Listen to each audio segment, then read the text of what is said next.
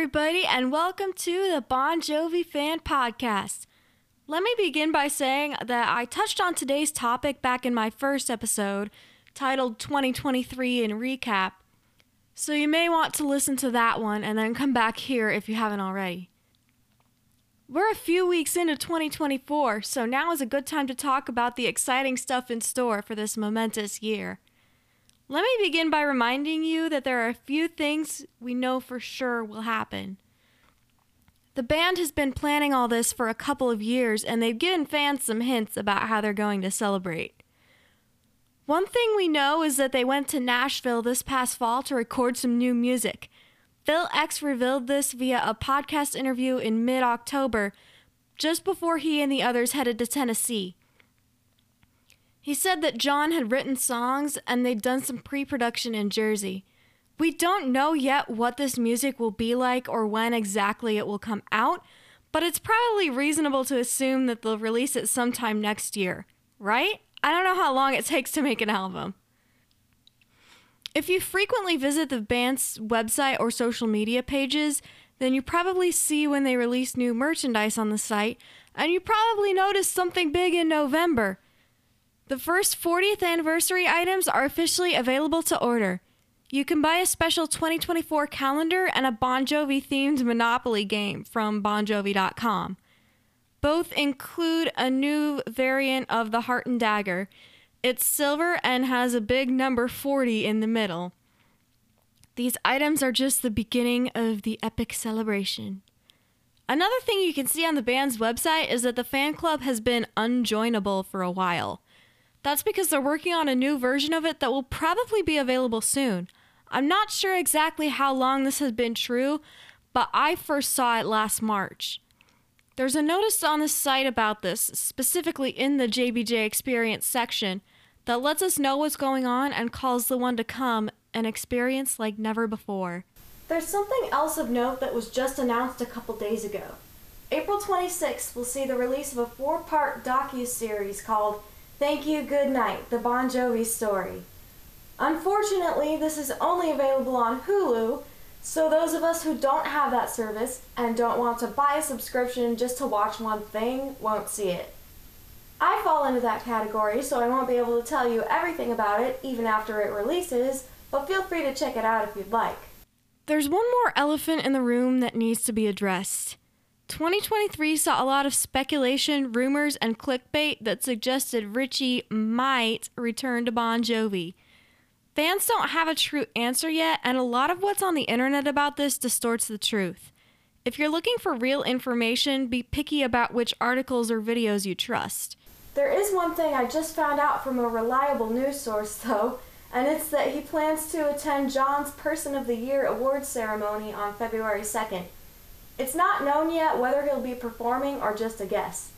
Other than that, all I can definitively say is that Richie is totally up for this, and he said that he and Jon are, and I quote, talking about it. Let me put an important disclaimer here. That was the end of the confirmed facts. The rest of this episode is about, as the title suggests, what I predict will happen this year. Like I mentioned earlier, I'm guessing they'll release whatever it is that they recorded sometime this year, or maybe 2025 at the latest. Again, I don't know how long it takes to make an album, but I'm already awaiting all the promo stuff. I'm wondering all kinds of things from what the cover will look like to how many tracks will be on it to what kind of feel they're going with. In my first episode, I discussed a couple of possibilities for this 16th regular studio album, new box set, or reimagined hits. I'm not completely outruling the latter two, but my prediction is definitely new album. I don't have any overly specific theories about what the songs will be like, but I am curious to see how the band's previous albums have influenced this music, particularly 2020 because it's the most recent and one of the most deep. As for Richie Sambora, I'm not strongly leaning either way as to whether or not it will happen. I know that it could, but I'm not certain it will. No one is. My guess here is that he and Jon are in talks, like he said, but even they're not totally sure yet. Then again, knowing that Richie is about to support Jon as he receives a special award makes me a little suspicious that they are planning to go on tour together or something. I'm thinking that if they are in fact going to reunite, it'll be kept secret for as long as possible until it actually happens. And now on to a different subject the fan club. I've been excited for this since I saw the notice, and I've also come up with my own theories. Of course, we should still get concert ticket pre sales and discounts on merchandise. I'm assuming we'll also have access to lots of exclusive digital content like we did before, and that they'll keep adding new stuff often. In fact, I bet we'll have all the same benefits we did with the experience, but even better versions of them and some new ones too. Like I said earlier, I probably won't be watching the documentary thanks to the stupidity of streaming services, but I have some thoughts about it nonetheless. One thing that was mentioned in an ABC Audio News article is, quote, all past and present members of the band provided their full cooperation. That really makes me curious about how Alec John Such was incorporated into this. In case you didn't already know, he passed away in June of 2022, so either they completed all of the interview filming before his death or they only used archive footage of him.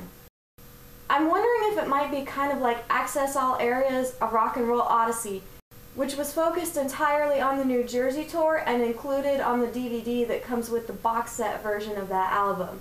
The title, Thank You, Good Night, concerns me though because it sounds like one of two things either a careless and poor choice of words, or the worse option, a hint that the band is soon going to announce their retirement. Although I doubt it's the second, knowing that Jon wants to keep singing for many years to come. There's one thing I haven't mentioned at all yet that I predict will happen a tour! I'm pretty sure they always do that for new albums. The only exceptions I know of are Burning Bridges and 2020 for obvious reasons, but they had planned one for the latter. Tickets for that went on sale in January, about the same time the album was announced. I'm not saying we'll be visiting Ticketmaster this month, but we should keep an eye out for any kind of news from the band. My speculation is that when they announce the new album, a tour announcement might be right behind it, or vice versa. Although I doubt they'll start selling tickets until after they launch the new fan club. That way they can do a pre sale just for its members, in addition to any other pre sale they might have.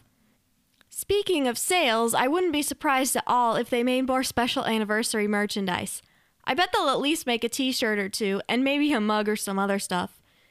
If they do indeed go on tour this year, I strongly suspect we'll get some new shirts and stuff to go along with that, as well as for the new record. I also have to wonder if there's other stuff planned that hasn't even been teased yet. I've discussed a few different possibilities throughout this episode, but there may very well be more that the public doesn't know anything about. Before I move on, I want to remind you that this section is my own theories, not anything official. I'm just a fan who's curious and excited to see what next year has in store for the band.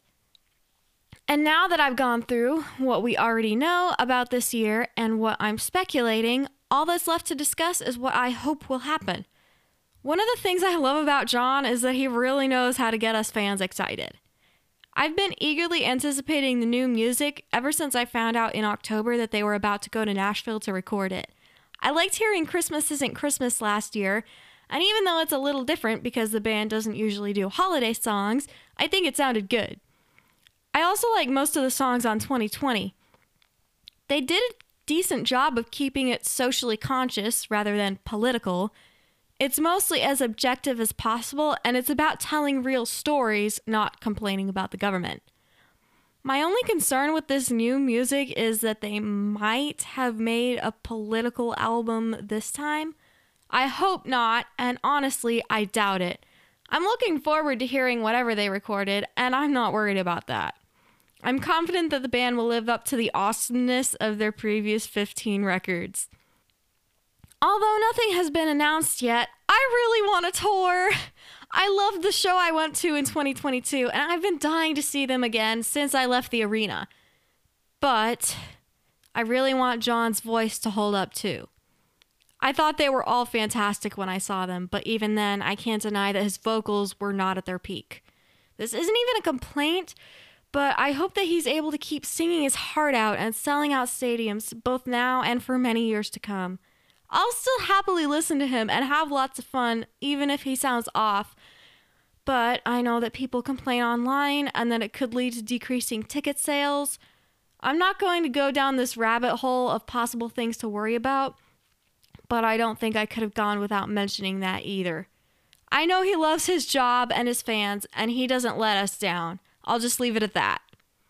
And of course, I also hope there are no unforeseen circumstances like pandemics that require them to cancel it.